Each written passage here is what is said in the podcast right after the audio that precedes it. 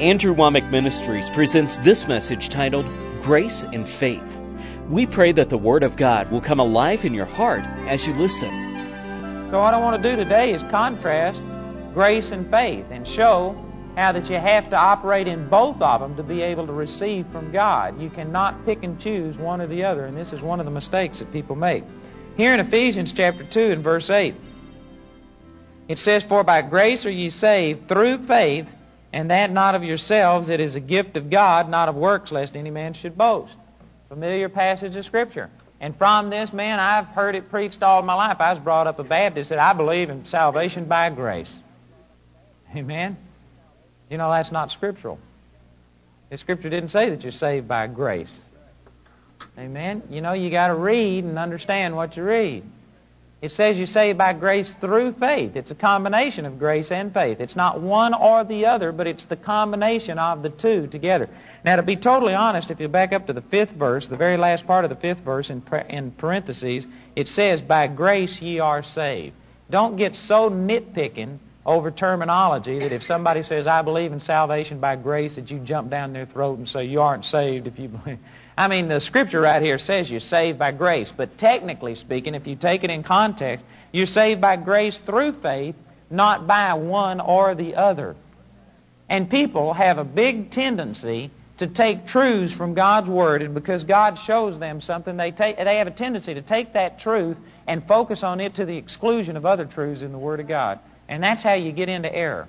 Did you know error is simply nothing but truth taken to an extreme or taken to the exclusion of other truths in God's Word? No truth from God's Word stands independent of another truth. You can take teaching on faith, and as much as I believe in faith, you know, and the Bible says whatsoever is not of faith is sin, so I'm not going to preach sin.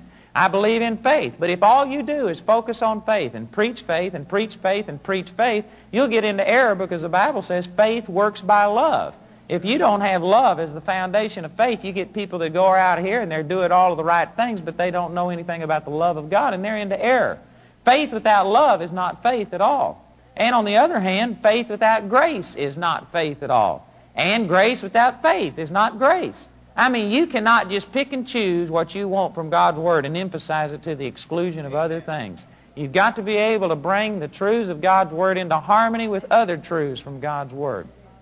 So anyway, yes, I believe in faith, and yes, I believe in grace, but did you know either one will kill you if you take them by themselves and just focus on that exclusively? You know, sodium and chloride are both poisonous. If you eat sodium, did you know sodium in sufficient quantity will kill you? Did you know that chloride in sufficient quantities will kill you? They're both poisonous. And yet, if you mix them together, you get sodium chloride, which is table salt, and you can't live without it. You've got to have it, but you've got to have it in combination. If you take either one in this, if you took the same amount of sodium chloride as you take in normal salt intake, and if you took that amount separate without combining them, it'd kill you.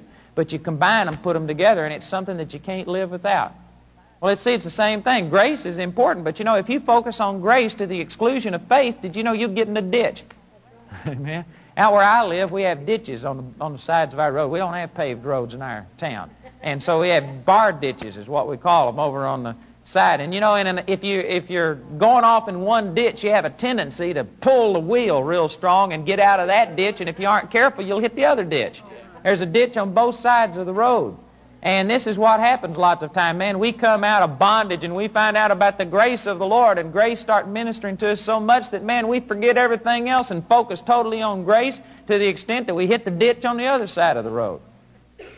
The best way is to go right down the middle and avoid the ditches. Amen? And so we've got to balance things out. You cannot choose either grace or faith, and it's wrong to say, I believe I'm saved by faith. Well, you aren't saved by faith. You're saved by grace through faith. And it's wrong to say, I believe I'm saved by grace, because you aren't saved just by grace. You're saved by grace through faith. You have to have the combination of the two. Now, we're going to have to define what grace and faith are here, and if you'll get this, this will really help you, and then we're going to apply this and show you how that it's grace and faith that brings the power of God into manifestation in your life. And you've got to understand both, and you've got to balance them out properly. Now, God's grace, you could come up with a thousand definitions for this. Everybody's got their own definition, all right?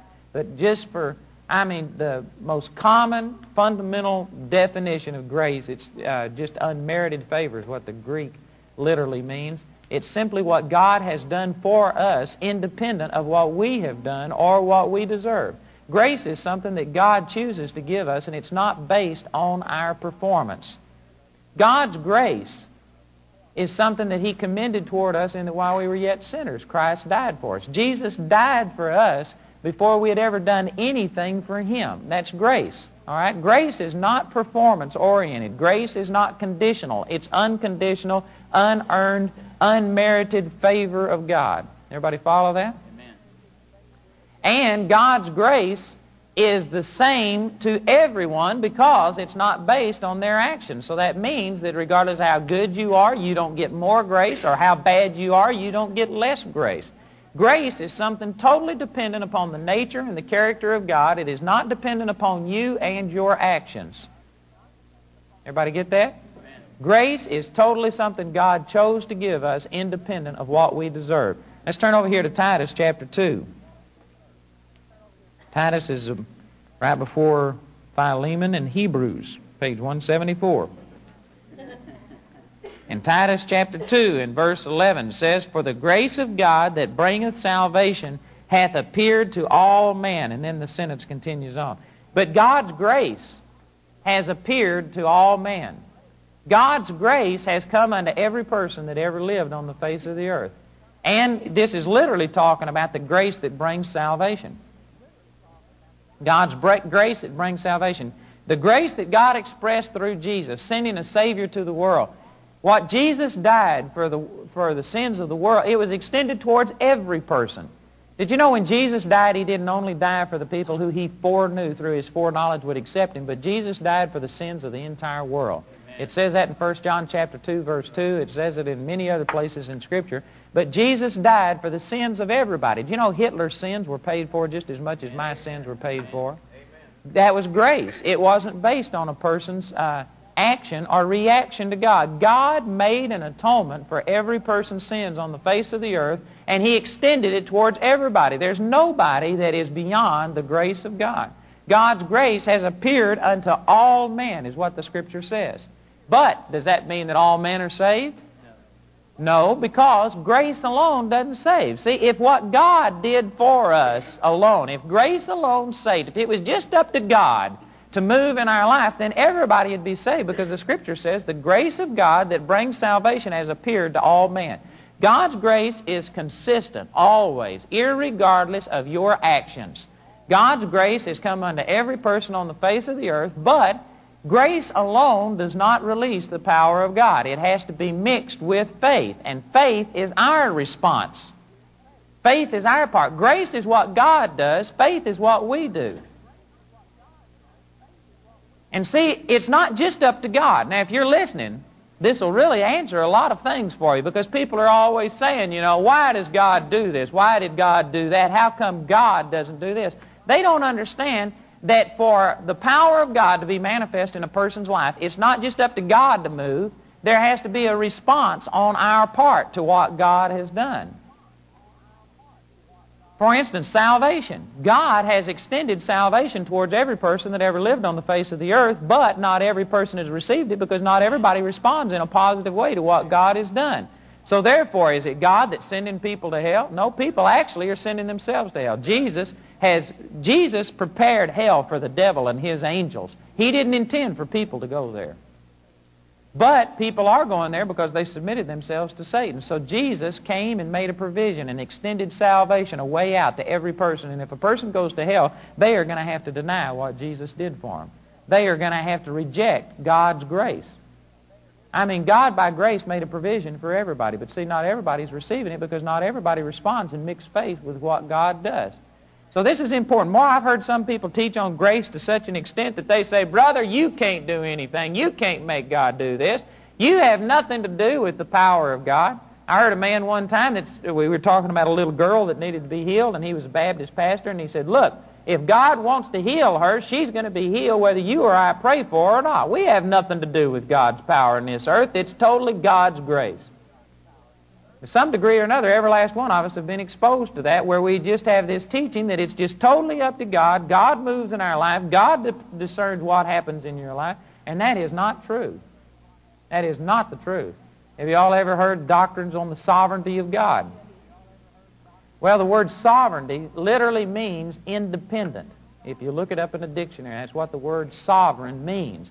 The United States is a sovereign nation. That means we broke away from Great Britain. We are independent, and Great Britain can't tell us what to do. We are independent. So when people are saying sovereignty of God, this word sovereignty isn't even used in the Bible, all right? But in the, in the proper way, God is sovereign. He is independent. Nobody tells God what to do. Nobody tells God uh, how he's supposed to act, etc. But sovereign does not mean that he has no restrictions, no controls. We're a sovereign nation. All that means is Great Britain doesn't set our laws, but does that mean that we're a lawless nation and that you never know what we're going to do because we're sovereign? Well, see, that's what people say about God. God's sovereign. You never know what God's going to do. You can't put God in a box. Well, you may not put him in a box, but you can sure conform him to the Word of God. He'll never violate the Word of God. And I guarantee you, he's limited himself by his Word. When God said, This is what I will do, and this is what you are supposed to do, God just limited himself. He will not overstep the bounds. He will not enter in and do the things that he commanded you to do. He told you to resist the devil, and he'll flee from you. If you don't resist the devil, then guess what? God can't. Now, a lot of people don't like that word, God can't, but you can say God won't. It's the same difference. God is not going to resist the devil for you. I mean, the devil will run smooth over you and kill you if you sit there and say, God, do something, and God, I'm just depending on your grace. Well, it's not up to God's grace to rebuke the devil. God, by grace, has already provided salvation for you, has bought you authority over the devil, and if you don't stand up and mix faith and begin to respond in a positive way to God's grace, I guarantee you, you'll die, and the devil will run smooth over you, and it's not God who let it, it's you who let Satan run over you. So the point that I'm saying is you can get into a ditch talking about God's grace. Did you know there's, there's uh, denominations that are formed believing that salvation is by grace. And there's a Baptist denomination, I can't, it's Primitive Baptist or something like that. I may not have got the exact one. But anyway, they believe that you're predestined to be saved or predestined to be damned, that you have no control over whether you're born again or not, that it's just totally up to God, and uh, it doesn't do any good to witness to people. If God's ordained this person to be saved, they're going to get saved regardless of what anybody does. So they are not evangelistic. They don't share the word, and they just trust. And they, they use scriptures about, you know, God foreknew those and etc. And there are scriptures that tend to say things like that. But again, see, you can't take certain scriptures and forget other scriptures. Right. Like, for instance, uh, 1 Peter 3 9 says that God's not willing that any should perish, but that all should come to repentance. That shows you God's will. And yet, we know that more people are entering in by the broad gate unto destruction than by the narrow gate unto everlasting life. So God's will does not automatically come to pass. Why? Because God, by His grace, provided salvation for everybody. The will is there for everybody to be saved, but not everybody's going to put faith in what God has done. And so therefore God's will doesn't come to pass. He, he delegated some things to us. You can mess up God's plan for your life. Some of you say, God, why is my marriage falling apart? Why have you done this to me? God's will is for your marriage to prosper. God ordained that it prosper. If your marriage is falling apart, you did it. Amen? Amen? You allowed the devil to come in and destroy your marriage. If you're sick, don't say, Oh God, why did you bring this sickness on me? Why did you allow sickness? God didn't allow sickness. You allowed sickness. God provided by grace healing for every person that's ever walked on the face of the earth. He's provided healing for everything that you ever need. And if you're sick today, it's not God who made you sick. It's you who allowed yourself to be sick. Either through rebellion, through ignorance, or through a lot of different things. You may not be, I'm not pointing a finger at you, but I'm saying, look, God's not the one that did it to you. Amen. Amen. Boy, we can sure mess up the things of God. But anyway, this denomination, see, doesn't even preach to people because they believe, well, it's just totally by grace. If you're going to be saved, you can't save yourself, so it's just up to God. God will save you if you're predestined to be saved, and you'll be damned if you're predestined to be damned. As a result, I've got a brother-in-law who his grandfather was married to a woman who was one of these primitive Baptists, and she never shared the gospel with him. Because he was either predestined to be saved, predestined to be damned. She figured he was predestined to be damned. So she just never shared anything with him. The man was 70 something years old, and my brother in law shared with him just the simple truth about salvation. And this man just began to cry and says, I've never heard that. You mean I can choose to be saved? I can be born again? And he said, Yes. And he's got 70 something years old, got born again. No thanks to his wife and her doctrine, but thanks to a man who is able to share with him, see, and recognize that we have a choice in the thing. Grace has provided salvation, healing, deliverance, prosperity. God's already done everything for us by grace, but faith is the way that we receive it. Another example is when I was uh, in Bible, uh, vacation Bible school when I was a little kid. I was about six or seven years old. We had 600 kids in this church vacation Bible school, and I was sitting on the back row. And the pastor stood up, and he had a dollar bill in his hand.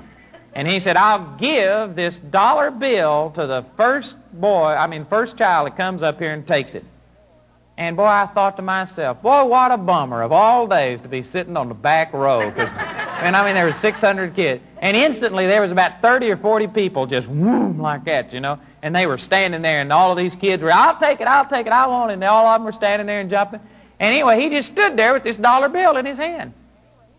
And he just kept holding it up. And you know, you thought, well, what's the matter? All of these kids are up there. They want this dollar bill. He said he'd give it to the first one. He just kept saying, I'll give this dollar bill to the first one that'll come up here and take it.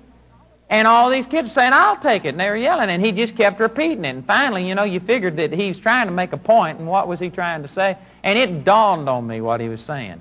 And I mean, I was on the back row, but boy, I mean, I cut out of there. I ran down the aisle. I pushed through all of those kids. And I got up there and I grabbed his arm like this and I climbed right up his side and reached up there and grabbed that dollar bill. Mm-hmm. Now, I didn't have to do anything for that dollar bill. It was a gift, but yet he didn't take it and put it in my hand. He stood there and I had to come reach out and take it, see?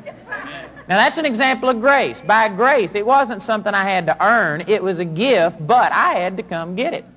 It's like somebody says, I've got a $1,000 for you, and it's right back here on this back seat. You didn't earn it, but you got to go get it. Grace provided it. You didn't. It wasn't payment for something that you did, but yet you have to do something to be able to go and receive it. That's an example, see, of grace and faith in combination. So we've talked about God's grace. What's faith? And boy, now this is something I want to zero in on. Most people think faith is something I do to gain a response from God. If I'll do this, for instance, if I'll confess the Word of God, then God will respond and give me what I need. If I'll pray, God will respond to my prayer and give me what I need. If I'll uh, pay my tithes, then God will respond to me and give me this. Most people think faith are acts that they do to gain a response from God, and that is incorrect. That is not faith. It's close to paganism. It's the exact same way that pagans operate.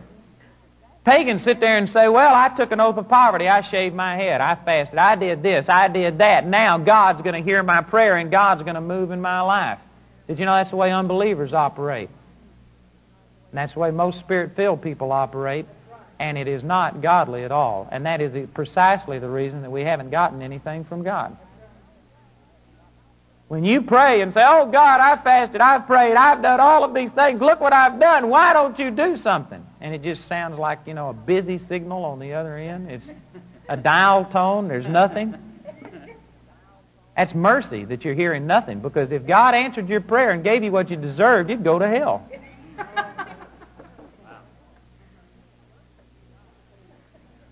It's mercy that God has been saying nothing to you. Because you've been saying in effect, God, give me justice. And man, you don't need justice. You know, I used to develop pictures in a photography studio, and we used to have this joke. These women had come in. It's always women. Women are, you know, tend to be a lot more vain than men, as a general rule. So anyway, these women had come into our photography studio, and we'd show them their pictures, you know, and they'd say, "Oh, this picture, it's just terrible," you know, and they'd begin to start running it down. And so, you know, if you tried to take the picture from them, say, all right, I agree, it's terrible. Let's, you know, they say, oh, no, no. You know, really, they didn't think it's that bad. But they, it's a backhanded way of getting a compliment. You knock yourself down, they want you to come along and say, lady, you really look good. It's a good picture, you know. So anyway, these, these women would come in and say, oh, this picture doesn't do me justice. And we had this joke. I never was bold enough to pull it, but I wanted to. But we always, you know, kid and say, Lady, you don't need justice, you need mercy. And in effect, see, there's a lot of us that say, God, this isn't fair. You aren't giving me justice. You don't need justice. You need mercy. Amen. If you got what you deserve, you'd go to hell. Even a spirit-filled Christian. Did you know the Bible definition of sin is different than most of our definition of sin? In James chapter 4, it says, To him that knows to do good and does it not, to him it is sin. Sin is not only things you've done that are wrong, but what is it that God has spoken to you about and revealed to you that you should be doing that you aren't doing? Has God talked to you about loving your wife, loving your husband more, treating your children better? Has God talked to you about loving your brother better? Has God talked to you about having private devotions with Him? Has God talked to you about loving people and being more sensitive, hearing the voice of God, and on and on? And if God's ever spoken to you about any of those things, and if you aren't fulfilling it, guess what? You're living in sin. Amen, or oh me. Sin is not only the things you've done that are wrong. Sin is the things you know to do good and you don't do it. To you, it's sin. If you use the Bible definition of sin, man, we don't deserve anything from God based on our merit. The biggest sin, the worst sin of every sin, is the sin of thinking that you can deserve the blessings of God.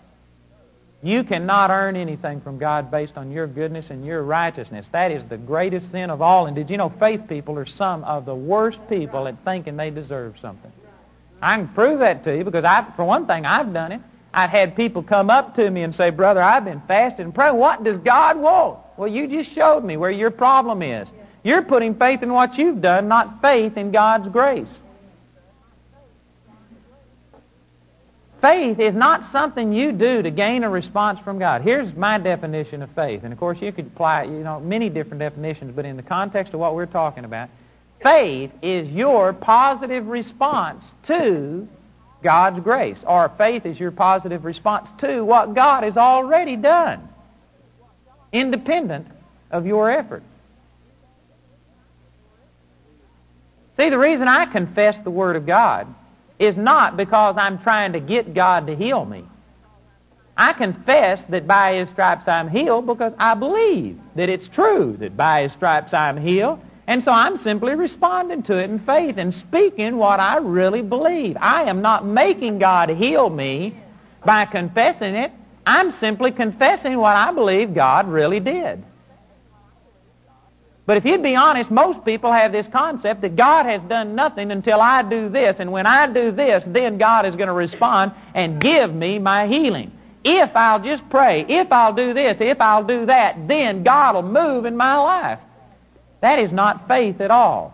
See, faith, if it's not put in something that God has already done, totally independent of you, then it's not true Bible faith. It's an attitude of law. It's an attitude of works. It's an attitude thinking that you're going to do something to move God. Most people use faith like they would a pry bar on God. They put it under God. God, I'm going to confess 599 times and I'm going to do this and I'm going to do that until, bless God, you do something. And we use faith to twist God's arm. And through faith, Many of us have heard people say things like this, that through faith we're going to storm the gates of heaven and we aren't going to quit until we receive what we want from God. Brothers and sisters, that's the height of arrogancy to think that with faith or with anything else you're going to go in and make God do anything. You can't make God do anything. You know, an attitude that is prevalent today is in revival. Most intercessors, boy, I better watch how I say this. I believe in intercession, but most intercessors aren't interceding at all. I can show you four churches of friends of mine that were split through an intercessory prayer group. Four churches split through intercession. Intercession is one of the most dangerous areas in the church today. Now, I believe in intercession, and I'm for it. But it's again, intercessors basically have no restraints on them whatsoever. You just intercede and do it however you want to. You get up and do whatever you want. There's basically no restraints on intercessors because, man, they're in the spirit and they get very offended. Most intercessors are very proud people. Because, man, they have grabbed hold of God and they're the ones that's making the church work. They're the one that's making God do all of these things. They're the one that's keeping everything in line. And, man, intercessors are very proud people. They go around humble like this, but, man, on the inside, they're standing. You know, it's like these people that go around and say, "Well, y'all pray for me while I try and sing. I don't have a very good voice, but I just do the best I can." God said, "Make a joyful noise." They appear very humble. but it's all a come on. If you walk up to them during the week in the supermarket and say, you know what, you really were right. You got the lousiest voice I think I ever heard. Try that sometime and see how humble they are in the supermarket. Man, they'll get offended and slap you. It's all a come on. They didn't mean that. And there's a lot of intercessors, oh, we're just nothing. It's all the Lord. But inside, they're going around telling people that, man, you can grab hold of God and you can make God do things through intercession. Intercession can't make God do anything. You don't change God's mind. You don't motivate God. You don't move God through intercession. Faith doesn't move God. Did you know that? If God hasn't already moved by grace, your faith can't get it. Faith doesn't make God do things. All faith does is appropriate what God has already provided by His own free will, totally independent of what you've done and deserved. Faith is just a vehicle from receiving something that God has already provided by grace. If God hasn't provided it by grace, you can't get it by faith. Amen. That's the reason that you can't take faith and go out and plan the perfect bank robbery. Say, well, I confess with my mouth and believe in my heart that I can uh, steal a million dollars, that nobody will catch me. It's going to be the perfect bank robbery, and you can use the principles of faith and make it work. See, it won't work that way because God didn't provide for you by grace the ability to be a thief. Amen. So faith can't make thievery work in your life. That's the reason you can't take Mark 11, 24, which I've heard hundreds of people do, and confess that person's going to be my mate. I confess it with my mouth. I believe that I receive when I pray. They're going to be my mate. I know a woman that claimed Kenneth Copeland as her mate, and and uh, damn Gloria Copeland commanded her to die and get out of the way because she was blocking God's perfect will and based it on Mark 11:24. That's never going to work. See, faith can't make that happen because God didn't provide you with the ability to murder and commit adultery by grace. It wasn't a part of what Jesus purchased. And so she's spitting in the, in the wind. It's just not going to work. Amen. Because, see, faith can't make something that God hadn't provided come to pass. You can't make God do things with faith. Faith doesn't move God. Faith doesn't make God do anything. All faith does is just receive what God's already provided. And when you understand this concept, it takes all the struggle out of faith. See, most people, when they start talking faith, actually aren't in faith at all. They're in works. They're over here saying, Bless God, I know now how to make God do this. And so they get over there. And all they're doing is a work of the flesh. It's not God at all. They're over there doing these things, confessing the word, speaking this, doing this, doing this, thinking they're going to move God. And man, they wind up getting frustrated and they wind up giving up and quitting. But God's kind of faith is really a simple thing. I mean, it's just real simple. You get so single on what God has provided for you by grace, and you know that it's grace. You didn't deserve it. You didn't earn it. You know it's not based on your performance. God isn't looking at you and say, you haven't done enough. Confess more. Confess 500 more times and you'll get it. Do this and you'll get it. Do that and you'll get it. Man, you're up there just, you know that God has just freely given it to you by grace. And so you put faith in what God has done. And you say, Father, I just thank you that by the stripes of Jesus, I have been healed. And you don't confess to make God do something. You confess because you really believe God did it. So you just speak forth your faith. Isn't that simple? When it comes to praying for revival, see, I when I first got turned on to the Lord, I started praying for revival. I read about the New Hebrides revival, about the Welsh revival, the Moravian revival, the American uh, Indian revival, and I studied revival. And I mean, every time it seemed like there was a group of people that laid hold of God and grabbed hold of God and brought revival into being. When you hear most people talk about revival, they'll emphasize prayer and that, man, you just pray heaven down. They'll use scriptures such as, rend the heavens, O God, and come down, etc., etc., etc. And anyway, through this, I developed an attitude that you may not verbalize it this way, but I, I'm just verbalizing this. This is the way most people think of a revival. That God got so put out with the human race and how sorry and how rotten we were that he was grieved, and so God withdrew his spirit of revival from the earth, has retained it unto himself, folded his arms, and turned his back on us because, man, we are so ungodly, God can't stand to deal with us. And so the intercessor comes along and is in the position of saying, Oh, God, have mercy on us. Oh, God, please turn around. Oh, God, please pour out your spirit again. And God's saying, upon a bunch of jerks like you, you got to be kidding. And so you just keep interceding. But, oh, please, God, I'm humbling myself. And he says, Well, I'm not sure. Oh, please, God. And you're changing God's attitude and you're getting God to turn back around. And finally, God's saying, well, if you don't let me alone, I'll have to do it. And you just keep interceding. And finally, you wring it out of God. I mean, God is so upset, He's really willing to let the world die and go to hell. But if it wasn't for us who have so much compassion and love, nothing would get done. I mean, if it wasn't for us great intercessors that were able to turn God, Indianapolis would go to hell because God doesn't care a rip about Indianapolis. If it wasn't for the great intercessors, God had just passed Indianapolis on by, right? That's the attitude most people have. They are grabbing hold of God, going in and grabbing hold of the horns of the altar and shaking it until God comes out. Amen. I'm going to grab hold of God and not let go until God pours out His blessing. I want you to know you can't make God do anything. And you aren't more concerned about people than God is. You do not want to see Indianapolis turned on to the Lord more than God does. You don't have to get God turned on to people. You don't have to get God prayed into conviction and compassion for people. You don't have to get God convicted over the way that He's let the world go and that He's not doing anything in this city. We aren't trying to turn God around. Oh, it's quiet in this Presbyterian church. Well, if ought to be honest, every last one of us at some time or another have had that attitude that, bless God, I don't know why God isn't doing this, but I'm going to, through faith, grab hold of God and not let go of God until God gives me what I want. You know what you're going to do? You're going to wind up frustrated. You're going to wind up thinking, God, what's wrong? Because I guarantee you, you aren't going to outlast God. It's rough to go in and argue and fight with God. I mean, it's rough to have the responsibility of having to turn God. It's hard. I've tried it. When I first got turned on to the revival, like I said, man, I organized all-night prayer meetings. And this is in the Baptist church before I'd received the baptism of the Holy Ghost and spoke in tongues. Did you know you can pray for the whole world and every dog in the world in an hour when you don't have the baptism of the Holy Ghost? These all-night prayer meetings, the longest they ever lasted was 11:30. Everybody else had already left, and I was still there by myself. I mean, I was frustrated. We were going to pray revival in. But you know, the truth is, God poured out the Holy Ghost on the day of Pentecost upon all flesh. And he said, not only this flesh, but he says, this promise is unto you and unto your children and unto them that are afar off, even as many as the Lord our God shall call.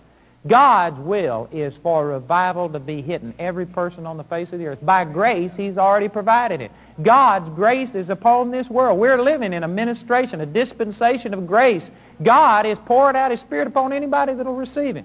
The position of the New Testament intercessor is not to grab hold of God, but rather, the New Testament intercessor is supposed to stand there and say, Father, thank you. I know that, man, you've already poured your Spirit out. The promise is unto us and unto our children and unto them that are far off, even as many as the Lord our God shall call. But Satan is standing against this. Man, Satan, religion, tradition is binding people today. People's eyes are blind. The New Testament intercessor is not fighting with God and wrestling with God and wringing something from God. The New Testament intercessor is standing and putting faith in God's grace and you're standing there and you are binding up the demonic spirits that are holding up people, and we're doing spiritual warfare with demons, and we aren't even having to ask God for anything. All you're doing is just finding out what the mind of God is and commanding the devil to get off of it and let God's will come to pass. Amen. And you don't have to beg, bawl, squall, and plead with God to get anything done. Not a thing. Amen? And see, that makes, that makes New Testament intercession exciting. That makes it fun because, man, you're in there. New Testament intercession doesn't have to be bawling and squalling and groaning and, and uh, all these kind of things. Man, it can be fun. Going in and just executing upon the devil the judgment that's already been written. Man, going in and praising God. Praise is a powerful form of intercession. I got a tape entitled New Testament Attitude of Intercession. Man, if you've never heard this, you ought to get it. You know, in Exodus chapter 32, I haven't got time to go into this, but I'll just say enough just to get you convinced you need this tape. In Exodus chapter 32, Moses told God to repent. He said, Repent, O God, from thy fierce wrath. That's bold. But what's even worse is in verse 14, God repented. God repented from what he was thinking to do. Moses actually changed God. And people use scriptures like that, Sodom and Gomorrah and other things, as examples of how New Testament intercessors turn God from his fierce wrath. But did you know in the New Testament, if Moses was telling God to repent, he'd be rebuked. There's a difference between the New Covenant and the Old Covenant. Jesus was an intercessor that ended all of that type of intercession. Jesus pacified the wrath of God. Jesus bore the punishment of the wrath of God. And if you're in there trying to become Jesus and become the Savior, you're out of line. You don't do what Jesus did. You let Jesus do that form of intercession, and all you do is receive by faith and put faith in what Jesus has already purchased for us. Man, that's powerful. So faith is not something we do to manipulate God and to make God do something. Faith is simply us responding in a positive instead of a negative way to what God has done. And when you begin to understand that, see, it makes everything in the Christian life totally different. I don't fast to get God to move. Most people use fasting as a last resort on God. Most people will pray, they'll confess, they'll study the Word, they'll get agreement from somebody else, and if everything else fails, they'll say, Bless God, I'm going to go on a fast, and I'm not going to come off of this thing until I receive from God. You know what they're thinking is, that God, I don't know why you haven't been disposed to give me what I need yet. I've, fa- I've done this, I've done that, I've done this. You hadn't responded to anything I've done yet. So I'm going to go on a fast. And without saying it, what they're saying is, when I begin to get pitiful, when I'm starving, oh, when my when I'm just, I mean, in a pitiful situation, God, I know that you're going to be moved with compassion then. You're going to look at me and see me wasting away nearly dead on my last leg. And I don't care how bad you are, how mad you are, how whatever you are, I know that's going to turn you. Now, you may not phrase it in that way. I'm overstating things, but if you'd be honest, most people fast to play on God's mercy and pity because He's going to look at you and see how serious you are and how terrible you look and how bad you feel, and He's going to be moved with compassion. And if God won't get it because of your confession, because of your Bible study or nothing else, you're going to play on His mercy and pity. Same thing a kid does with their parents. You know, they'll go in and ask for something, and the parent doesn't give it to them, they'll start bawling and squalling, looking pitiful, and many times the parent will give in. So that's what we do with our Father. We go in and through fasting, we're going to just play on it until we just bring him to his knees through sorrow and mercy for us. Get him to do it. Amen or oh me? Well, y'all look sanctified and holy, like you've never done any of these things. So the real purpose of fasting, you know, fasting doesn't impress God. Did you know fasting doesn't give you any extra leeway with God? It doesn't earn you a brownie point, a star on your chart. Most people, see, actually think of all the things they're doing. It's similar to getting a reward. You get so many stars, points, for every time you do something good. And when you get enough points, you can cash them in for an answered prayer. You've got to move in my life. And fasting gets you lots of points in a hurry.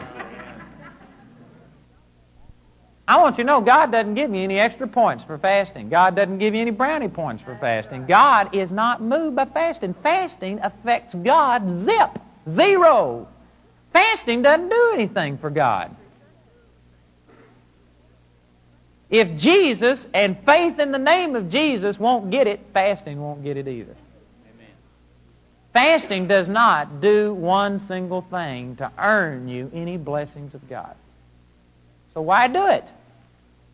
Because fasting changes you. It doesn't change God. The purpose of fasting, and I could, I've got a tape on this entitled Fasting, and what the real purpose of fasting is, how you fast, different types of fast, etc. It'll really be a blessing to you. Also, I've got a tape entitled Hardness of Heart Part 3 that will deal with this exact subject that would really help you on this. But the real purpose of fasting is that when you are having problems and you've prayed, you've already released your faith, you've done everything that you know to do, and you haven't seen results yet, then the problem isn't that God hasn't responded. God, by grace, has already provided the thing for you, but there's something that Satan is using to block you from receiving what God has already provided by grace. And most of the time, the things that Satan uses are within us. Fear, doubt, unbelief, discouragement, negative things that counteract our faith. So how do you deal with these negative things that are on the inside of you? Fasting will deal with the negative things on the inside of you. When you fast, I guarantee you, it will put a spotlight on the carnal things that are on the inside of you. Fasting affects probably the greatest lust of the flesh that we have, which is a lust for food. I mean, our desire for food is a strong desire. People have killed over it. I mean, people will murder over food. It's a very, very strong desire. It's one of the strongest lusts of the flesh. So if your flesh is dominating you in some area, if you go on a fast, that area of your flesh will come to the surface and begin to rebel because you're starving it. You're denying it. And I guarantee you, your flesh will become evident in a hurry and you'll be able to deal with it and get rid of it. See, this is one reason most people when they fast, they hear somebody give a testimony about, I went on a 21-day fast, and during this 21-day fast, I saw three angels. I had five visions. God spoke to me in an audible voice, and I got direction for the next 10 years. God told me what I was supposed to do. So, man, somebody says, hey, I like that. I think I'm going to go on a 21-day fast.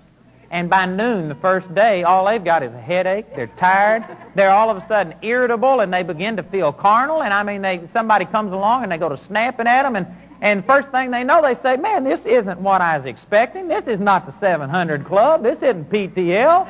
This isn't what I wanted. I think I was better off before I fasted. At least I wasn't mad and gripey and irritable and says, I'm going to quit this fast. You know, it's right when you get upset, when you get irritable, man, when you're bummed out, when you're discouraged, when you're depressed, that's when a fast is doing exactly what it's supposed to do. There's one out of 10,000 fasts that you'll see three angels, five visions, and get all of that kind of stuff, and very seldom does that happen. It's never happened to me, and I don't care if it ever does. That's not the real purpose of a fast. The real purpose of a fast is to deal with your flesh. And when you go to fasting, if you if your flesh is not brought into subjection, if it isn't responding to God, if it hasn't been put under, and if the Word of God isn't dominating you, your flesh is going to rebel. You're going to get gripey. You're going to get irritable. Every carnal reaction, emotion in you is going to rise to the surface. And when it does, it'll show you why you haven't been able to see because you got strife in your heart, you got envy and jealousy, etc. And you'll have to start dealing with it. And these things, see, they can't they can't reside in you unless you feed them. Now, I'm not talking about physical food. I'm talking about unless you give attention to them and allow them, indulge them and so when you fast, a fast is not only a fast from food, but a fast is a fast from your daily lifestyle and everything. You're just focusing all of your attention on God. And what happens is these carnal areas will begin to cry out, I want, I want more jealousy. I want to meditate on how bad this person has treated me. And you say, no, I'm seeking God. Man, I'm putting all of my attention on God. Those things will begin to starve in you. They'll begin to gripe and complain. Your body will begin to say, give me some food. And say, body, we don't live by bread alone, but we live by every word that proceeds out of the mouth of God. And your body says, oh, yeah, I'm, I want something to eat, and I want it right now. And so if you continue on the fast, you tell your body, look, body, you are not going to rule me, but my spirit man is going to rule. We're going to live through the spiritual strength instead of natural strength for the next few days. And your body will say, no, I'm going to eat something. Say, look, I'll go an extra day if you don't like it. An extra day, I'll die. I'll starve to death. All right, two extra days. No, not two days, three extra days. And you know, pretty soon that body will get quiet. that body will go to listening to you, and that body will go to submitting, and pretty soon you'll find out this old griping, this complaining, the envy, the jealousy, all of these carnal things will recognize that, man, I, I can't live, and they'll begin to fall by you're pointing to what you have done and saying, God, look what I've done. Now you do something. You're out of grace. You're into works. You're trying to make God do something. I guarantee you, you are not going to win if you approach God on that basis. God is not going to come down and serve you. God is not going to bow to your demands. You aren't going to make God do anything. God, by grace, has already freely given us everything. The Bible says that He's already, by grace, healed us. 1 Peter chapter 2, verse 24 says, By his stripes we were healed. It's already done. Did you know Jesus doesn't heal people today? It's already been done. Amen. People are already healed.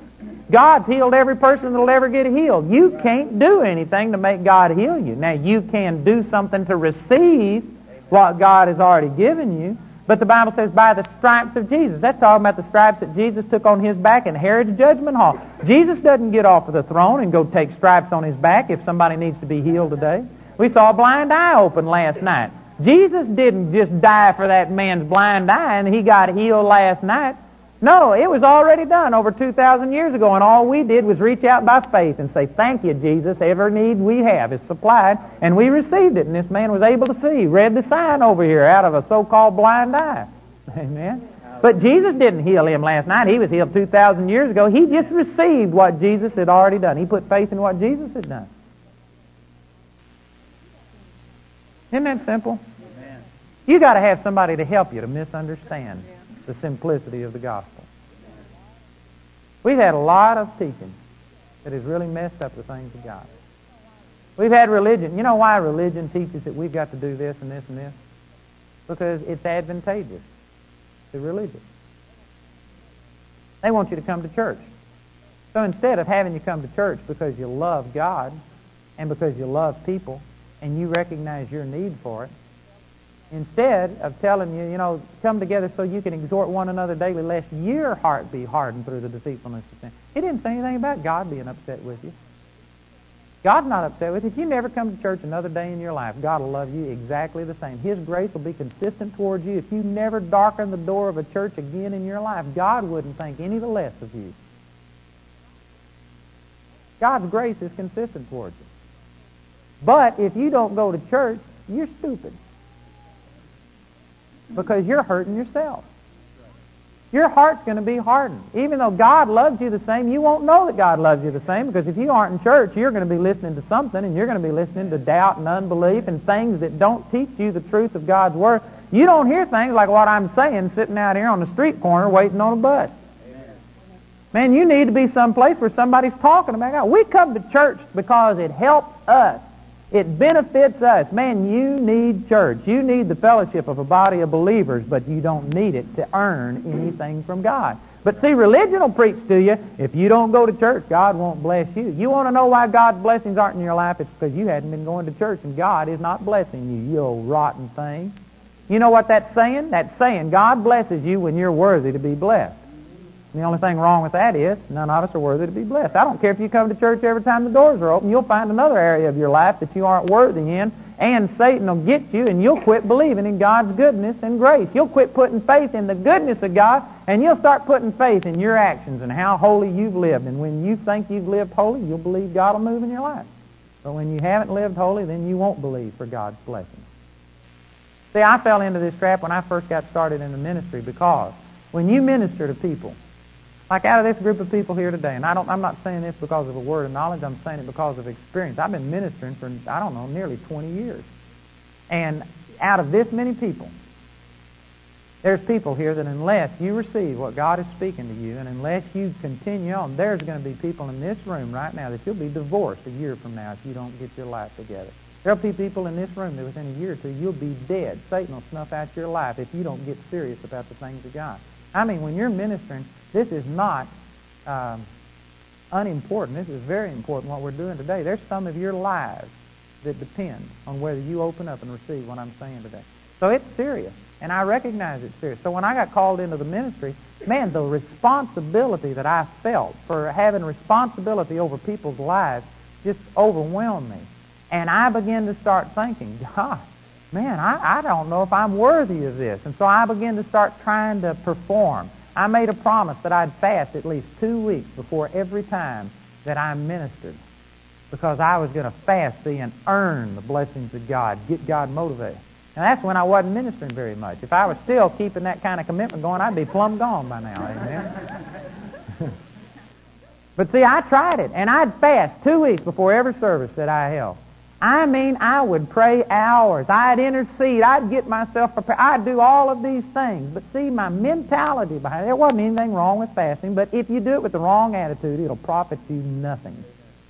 The Bible says in 1 Corinthians chapter 13, if you give your body to be burned, talking about giving, such as tithing, paying tithes, etc., if you give to the point that you actually sacrifice your own life and don't do it with God's kind of love, it profits you nothing.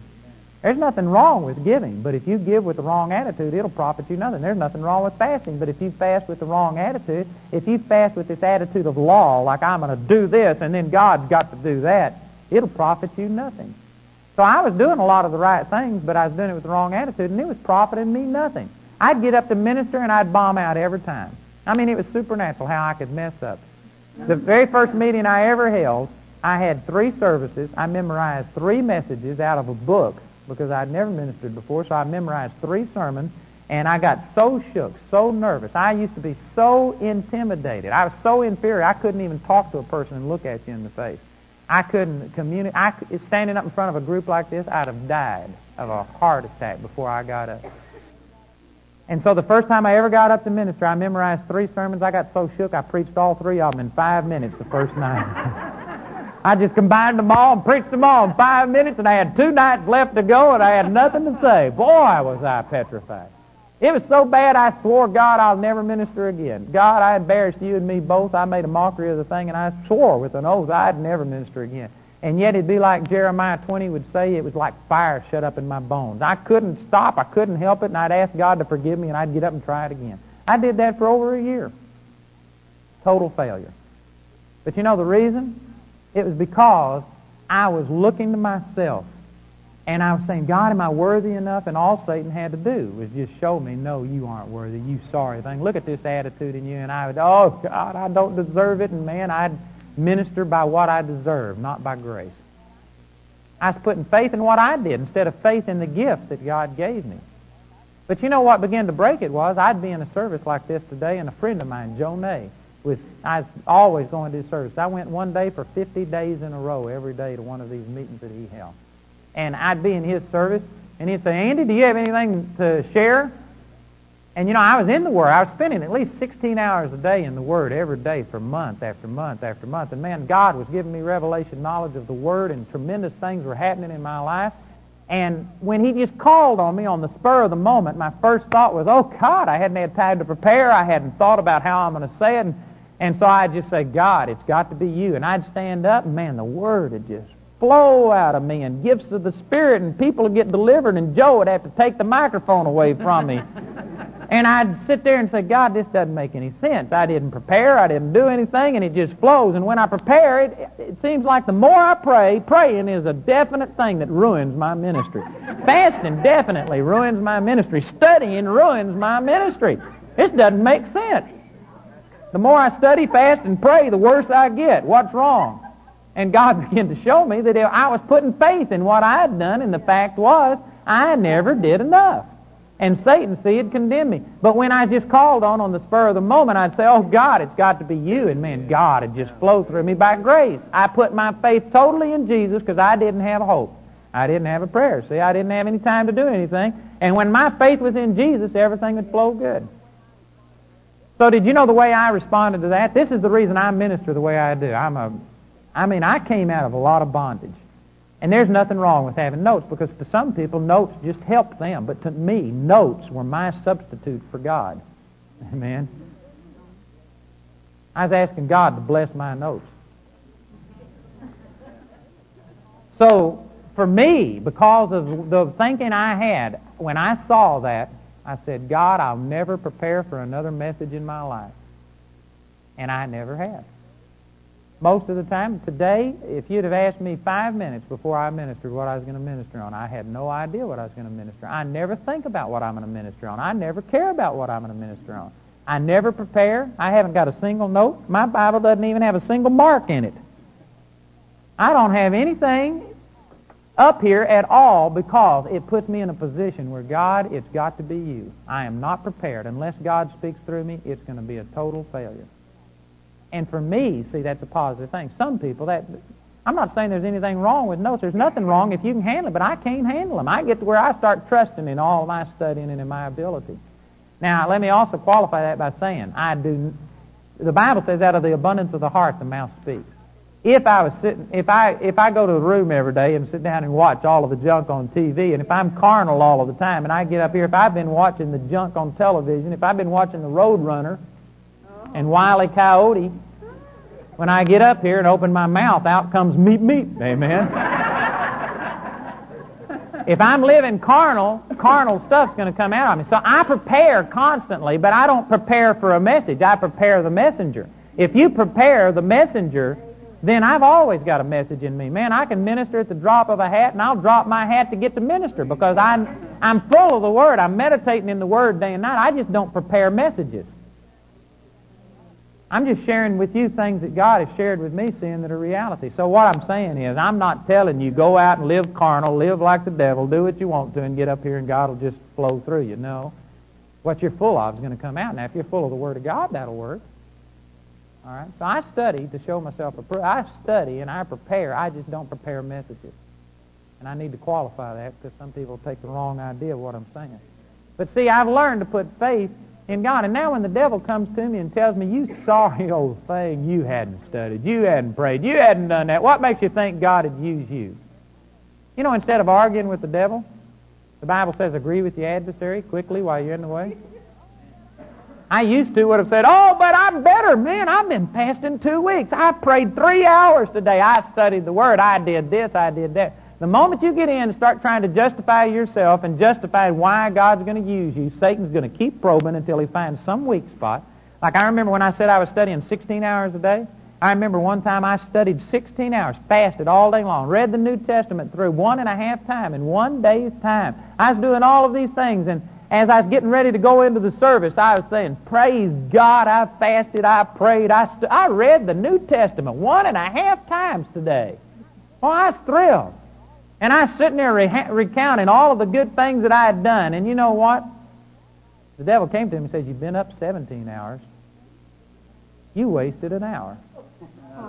And I got so condemned. I went in, Oh God, how could you use me? I blew an hour today. I mean, you never win trying to justify yourself. The devil will just keep poking at you. So now when the devil condemns me, I just say guilty. You know, I don't really deserve a thing. Praise God for Jesus. I think I'll just tell him about who Jesus is instead of who I am. Amen. When I pray for somebody, I won't even tell them how carnal I've been today. I'll just pray for them in the name of Jesus and get it through who, what Jesus did instead of what I've done. Amen. And boy, there's freedom in that. The devil can't corner me. I think it's Kenneth Copeland that says, the devil can't corner me. I'm in the roundhouse now. Amen. no corners. Man, I've taken away all of Satan's opportunity because the devil can condemn me. And you know, when I'm my weakest, then I'm strong. When I've done everything just right, I still have a tendency to think, God, I know you're going to bless me tonight because, bless God, I've done this and that. And you know, every time I'll fail if that's my attitude. But the, but the weaker I am, I come in and I put more faith in God and more faith in the gift that He's given me all of the time. Man, my faith is more in God's grace the weaker I am. And when I'm weak, then I'm really strong. That's when the real power of God flows. And brothers and sisters, there's very few people that have understood what we're talking about today. Most of us are doing all the right things. There's nothing wrong with studying the Word. But I study the Word because it's got the truth in it, and the truth is going to change me. God doesn't keep record of my Bible study and give me stars and brownie points all when I study the Word. I'm studying the Word because it's changing me. God loves me if I never open the Bible again. I can throw the Bible down the toilet and God will still love me. If God, if my being a Christian was dependent upon me believing the Word of God, did you know I couldn't be a Christian? There's certain people that don't believe portions of the Word of God. There's certain people that believe certain things passed away with the apostles. Are they not saved because they don't believe part of the Word? There's some people that don't believe this. They don't believe that. They don't believe in healing. They don't believe in deliverance. Are they not saved because they don't believe the Word? Your being a Christian in right standing with God is not dependent upon you believing the Word of God. But I guarantee you, if you don't believe the Word of God, Satan's going to rip you off because you don't know the truth. You won't know how to release your faith. You won't know how to respond to the goodness, the grace that God's already given you. So, man, I study the Word constantly. I put the Word first place, but not because God's impressed with it and God's going to move in my life because now I've been doing this and that. I study the Word because it's the truth, and I'll know the truth, and the truth will set me free. It doesn't set God free, it sets me free. The reason I pray is because when I pray, I'm in communion with God, and that's what I was created to be. And if I don't stay in communion with God, I'm going to be in communion with something. And if what I'm in communion with is the boob tube and the world, I guarantee you I'm going to be in bad shape. So I pray because I know it blesses me, it helps me, and it's a vehicle for me expressing my love to the Lord. I'm able to bless God, and minister to God through prayer. But I don't pray because God's going to look at my prayer, and when I get so many hours of prayer, God's going to grant me an answer.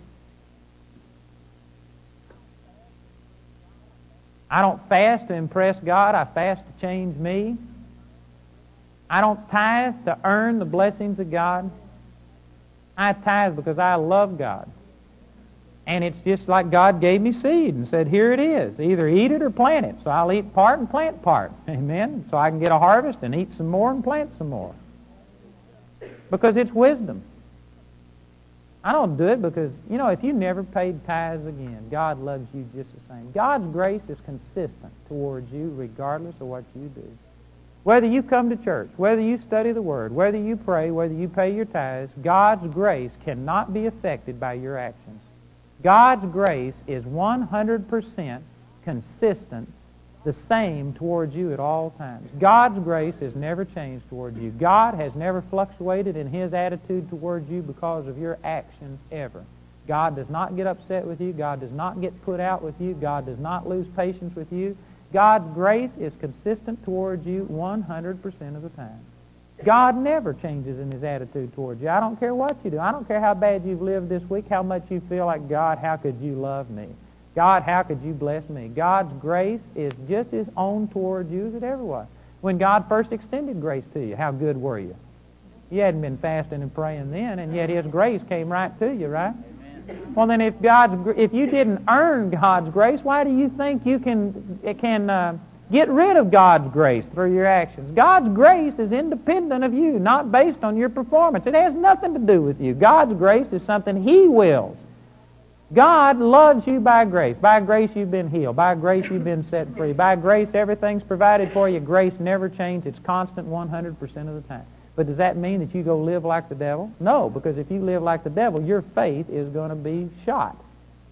If you live like the devil, you go out here as a man thinks in his heart, so is he. Faith comes by hearing, hearing by the Word of God. How are you going to be have faith to put in God's grace if you don't ever get in the Word of God? So yes, get in the Word of God, but see, our mentality has been the reason I'm getting in the Word of God is because now God's going to love me more because I'm in the Word. Now God's going to respond to what I've done. Did you know that's an abomination to God? That is not a pleasing attitude to God. It hurts God that you feel like you're earning the things of God. If my children came to me, and instead of just asking me, Dad, can I have a dollar? And if they came and said, Now I've done this and I did this and I've, I've swept out the garage and I did all of these things and now you give me a dollar, you know what my reaction would be? Hit the road. They aren't going to make me do things for them. I, I rebel at things like that. Did you know in marriage relationships, this is one reason for so many problems in marriage is because before you get married, it's always, honey, would you please take out the trash? Would you please do that? But after you get married, take out the trash, you old reprobate. You never do anything around here. And then you wonder, why aren't they wanting to take out the trash? People rebel at having commands and things put on them. You don't like being commanded. Before you got married, it was always just so sweet, and would you please? It was never demanding. But the moment you get married, you start demanding things and wonder why they get upset. I don't respond well to that. You don't respond well to that, and I guarantee you, God doesn't respond at all. Amen. You are not going to make God do something. You are not going to twist God's arm. I guarantee you, God is not going to respond to your faith. Your faith is a response to God. And unless you get this attitude straight, you aren't going to receive. Because it's only by grace through faith that you receive. It's not God's grace without your faith. It's not your faith without God's grace. It's got to be the combination of the two. And unless you learn to put these together, you'll never receive anything from God. This is precisely the reason that so many people in here have learned the good things about confessing the Word, studying the Word, tithing, doing all of these things. You've been doing all the right things and you wonder, why haven't I received? Because you haven't put faith in God's grace. You've been putting faith in your effort, in what you've done. And it's mercy that God haven't, hasn't given you what you deserve. It's mercy that God's been quiet. It's mercy that you have not received a thing. Because, boy, that's an attitude that God hates. The worst sin of all is the sin of thinking that you can earn things from God. The truth is, you are totally destitute. If it wasn't for God's grace, you couldn't get a thing. And even the faith, it says there in Ephesians 2 8, you're saved by grace through faith, and that not of yourselves. It's a gift of God, not of works, lest any man should boast. That faith wasn't your faith. God even had to give you faith. When you heard the Word of God, faith came by the Word. God, you were so destitute, so totally impotent, that God had to give us His faith to get born again. God had to give us His faith so that we could receive. I mean, you, really, all you have is the decision to operate in faith. But then when you decide, it's even God's faith that flows through you. You need to recognize that, man, it is by grace through faith. It is not your effort. And quit trusting in yourself. And when you do that, man, Satan, just, he can't hem you up anymore. I tell you, I have so much liberty. I used to get ulcers. I used to, I never actually had ulcers, but I mean, I, I was headed that direction. I would be in so much turmoil that before I ministered, I mean, it was terrible. I had to force myself, and yet I loved to minister. It's what God called me to do, but yet it was terrible because of all of the pressure that I put upon myself. Fighting the battle about am I worthy? Am I good enough? Am I this? And am I? It was torture to the point that honestly I just wanted to quit the ministry. This is before it even got started. I just wanted to get out because I couldn't stand the pressure. But did you know after I've realized this and I realized it's not me, but it's Christ living in me, it's a gift Either God gave me, if He calls me, He has to equip me, and either I'm going to minister by His ability or, or not mine. It's not going to be a combination of the two. I've been so set free that I tell you, I love to minister. I can minister all day long, every day. I have no problems with it. I don't ever have to worry about it. I never get upset. I'm never nervous. Amen. I don't have to go into a room and prepare myself right before the service because I just stay prepared. I mean, it's fun. I was in Lima, Ohio, three years ago, and there was 500. Uh, the church seated 550 people, and we had about 650 in there. We've been seeing some good things happen, people were sitting on the stage just all over. Man, there was an excitement in there. It was really growing, and think, good things were happening, and the pastor was introducing me, and it was about 10 seconds before I was supposed to minister. And you know, the Lord just had me flash back to the times that I used to be so paranoid about ministering and then compare it with that. And it was 10 seconds before I had to minister. And did you know I had not had a conscious thought one about God, what am I going to minister? I hadn't even asked God about what I was going to minister. I hadn't thought about it, hadn't worried about it. Because I just know that God's given me a gift. And, and because I'm abiding in it and I'm mixing faith in His grace, I just know that the anointing of God flows. And I mean, there is freedom in that. I tell you, I got so blessed thinking about how that I am not under pressure. I don't have pressure. Some people say, "Man, aren't you wrung out, man? Don't you? Doesn't you? Don't you feel like you've just been totally uh, wrung out when you get through ministering?" No, I don't. I get blessed. I get charged. I can be tired when I start to minister, and when I'm through, man, I feel invigorated. I get blessed up. I enjoy ministry. It doesn't hurt me, doesn't hinder me. I don't get upset. I'm not nervous about it. I tell you, it's fun because I've learned that it's not me, but it's Christ living in me. I've got a gift that God gave me. I put faith in it, and I tell you, it flows. There's freedom in that, brothers and sisters, and some of you have never entered into that. Some of you, it is a struggle. You're striving, you're straining, you're doing all that you can and asking God to bless your effort. You got a total wrong concept. You just need to learn to start trusting in Jesus trusting in what He's done, putting faith in it. Now, that's not to say that you live a sloppy life. When you get this attitude, I guarantee you, man, it'll thrill you so much that you'll say, God, I'm going to quit doing this and I'm going to quit doing that, not, not to impress you, but because these things have been stealing this knowledge from me. And God, I'm going to protect this truth that you've given me with everything I've got. It'll cause you to live a holier life than you've ever lived before, but for the right reason. Y'all receive that? You getting that? Well, that's powerful. I tell you, if you can understand what I've talked about, it will change your life probably more than anything else you've ever heard. I could show you thousands of people that through this teaching today have listened to it. It has revolutionized their life. There's a woman in Kansas City that was in a mental hospital, totally gone, consigned there for life and somebody brought her a tape entitled Grace and Faith. And she listened to it, and that woman's mind returned to her, and to this day, man, she is now on the circuit at Full Gospel Businessmen, Women's Aglow preaching, and that woman's got it together because she, her whole thing that was tormenting her was how bad she had blown it, and how could she ever receive from God. It's torture, torture to try and serve God by your effort because I guarantee you, you need a Savior. You aren't your Savior. You can't do it. There's peace and resting in what Jesus has done. I can show you thousands of people that this has changed their life. And God's no respecter of persons. If God will use this to change that woman who was in a mental institution, there's some of you today that that may not be your problem, but there's some of you that have experienced frustration. Man, you've been beat down, nothing's working. If you'd mix faith in what you've heard today, it'd change your life. It'd set you free. Amen? Oh, that's powerful. Anybody got some questions? We finished early again. Yes, ma'am.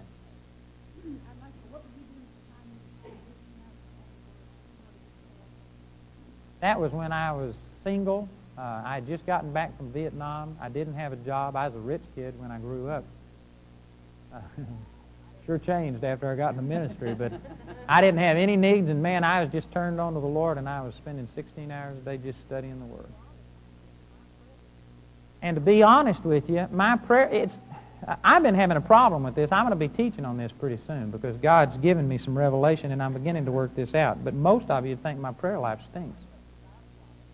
I spend, I get up at 5 o'clock every morning, spend from 5 to 7 studying and praying. Every day, seven days a week. Uh, I do that all the time. But uh, during that period of time, what most people consider prayer may not be over 15 or 20 minutes. And what I I'm I don't know how to phrase this, so I'm not prepared to teach on it and totally explain it. But I I meditate and commune with the Lord every waking moment of every day. And I honestly believe that that's prayer. The Bible says in Psalms chapter 5, verse 1, you know, consider the words of my meditation. Give ear unto my prayer, O God. Consider my meditation. So when you're meditating on the things of the Lord and telling Him that you love Him and just doing things like that, that's prayer. And I spend huge amounts of time doing that. But as far as sitting down, closing my eyes, and praying, I may spend I may spend 15 to 20 minutes a day. Which most people think that's terrible, but I honestly believe that many times we put more emphasis on the form than we do the actual results. Uh, Dwight L. Moody, who is mightily used of God, spent 15 minutes a day praying. That's all he spent. And the rest of the time was doing. But I personally he never has said this, and I've never been able to uh, find it out, but I believe that he was in constant communion with the Lord all the time, which prayer, I believe, is just communion with God. And I believe that when you really begin to walk with the Lord and stuff, that you don't have to spend much time asking. I don't ask for anything probably more than once a week or once every month. I mean, I just don't ask for anything. Uh, I spend very little time asking for anything or asking for other people. I spend time just praising God and praising the Lord. When I think of somebody that needs prayer, I'll just begin to praise God that the grace of God is extended. I'll just begin to put faith in what I know God's already done for me, and I believe that that's effectual. And uh, so anyway, I don't know if that answers your question or not. But I know that there's some people, like for instance, Larry Lee. Many of you are aware of Larry Lee, and he's got a teaching out on how to pray for one hour every day. And I've studied that. Our kids use it. Our family uses it. And we do that on occasion and stuff. But to me, uh, I believe that's a good place to start for somebody that has never prayed and never spent much time in prayer. It's a good place to start. There's nothing wrong with that, but it's structured. And if you start praying the first step and start praising God, our Father which art in heaven, hallowed be thy name, and you start praising God, and all of a sudden God starts speaking to you and giving you revelation and start directing you. And if you say, God, I can't go that direction, I've still got, forgive us this day our, you know, give us this day our daily bread and lead us not into temptation, I believe that that's wrong. That's not real communion. If I was talking to you and say, for instance, I was wanting to talk to Charles and I was wanting to explain three things to Charles. So I start on the first thing and all of a sudden the anointing of God hits it and man, we begin to start really making contact and I can see he's being blessed and I'm being blessed and then he gets off and starts asking another question, I'd just go with the flow. I'd go with where God's leading us, and I'd talk about it. But you know, you can ruin a conversation by saying, "Shut up! I don't. That's not where we are right now." I, my second point is this. My third. God's a person, and you just. I think it's fine to use those things to get started with God. I am not critical of that. Thousands of people are being helped through that. I subscribe to it. It's good but I'm saying if you make it a ritual to where, God, I don't care if you come down and ring my bell and speak something special to me, you got to wait until I'm through praying. Can't you tell I'm praying? Don't bother me while I'm praying. Don't talk to me while I'm in prayer. I'm praying. You miss it. I've actually been so busy studying the Bible sometimes that when I'm studying the Bible, man, God will speak to me and I'll say, boy, that's powerful. And I'll catch myself sitting back meditating on what God spoke to me and then I'll say, whoops, I got five more chapters to finish. And I'll say, I'm not, don't say this. If I did, I'd recognize it. But in effect, I'll be saying, God, don't bother me now with revelation. I'm studying the Word. Can't you tell? Y'all ever done that? So what I'm saying is, uh, my life is very unstructured.